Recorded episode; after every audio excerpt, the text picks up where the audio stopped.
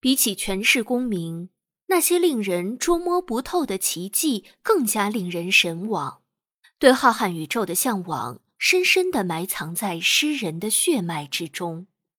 即便是经历了时空流转、沧海桑田，这种谜一般的感情依然萦绕在心头，终究难以割舍。小时不识月，呼作白玉盘，又疑瑶台镜，飞在青云端。从年少时起，每当月明星稀，心中那份向往油然而生。静静地望着天上，止不住心生思念，或许那里才是自己的故乡。仰天大笑出门去，我辈岂是蓬蒿人。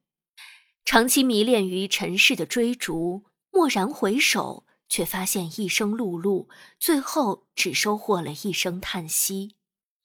幡然醒悟，不如归去。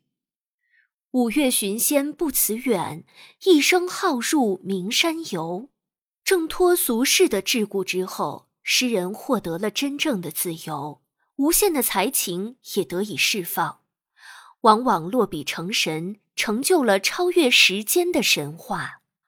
我本楚狂人，凤歌笑孔丘。手持绿玉杖，朝别黄鹤楼。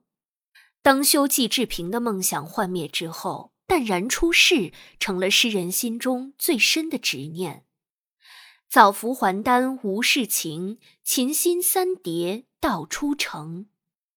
人生在世，长路漫漫，若能偶遇仙人，得以暂时忘却心中烦恼，实属幸甚。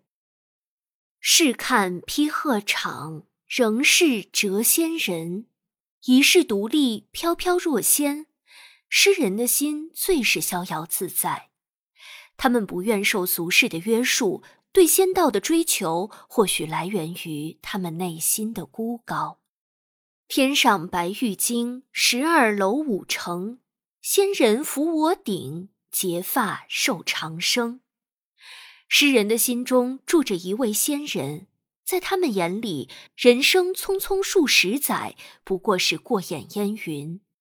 当梦醒之后，飘然出尘，只留下惊世骇俗的诗句响彻云霄。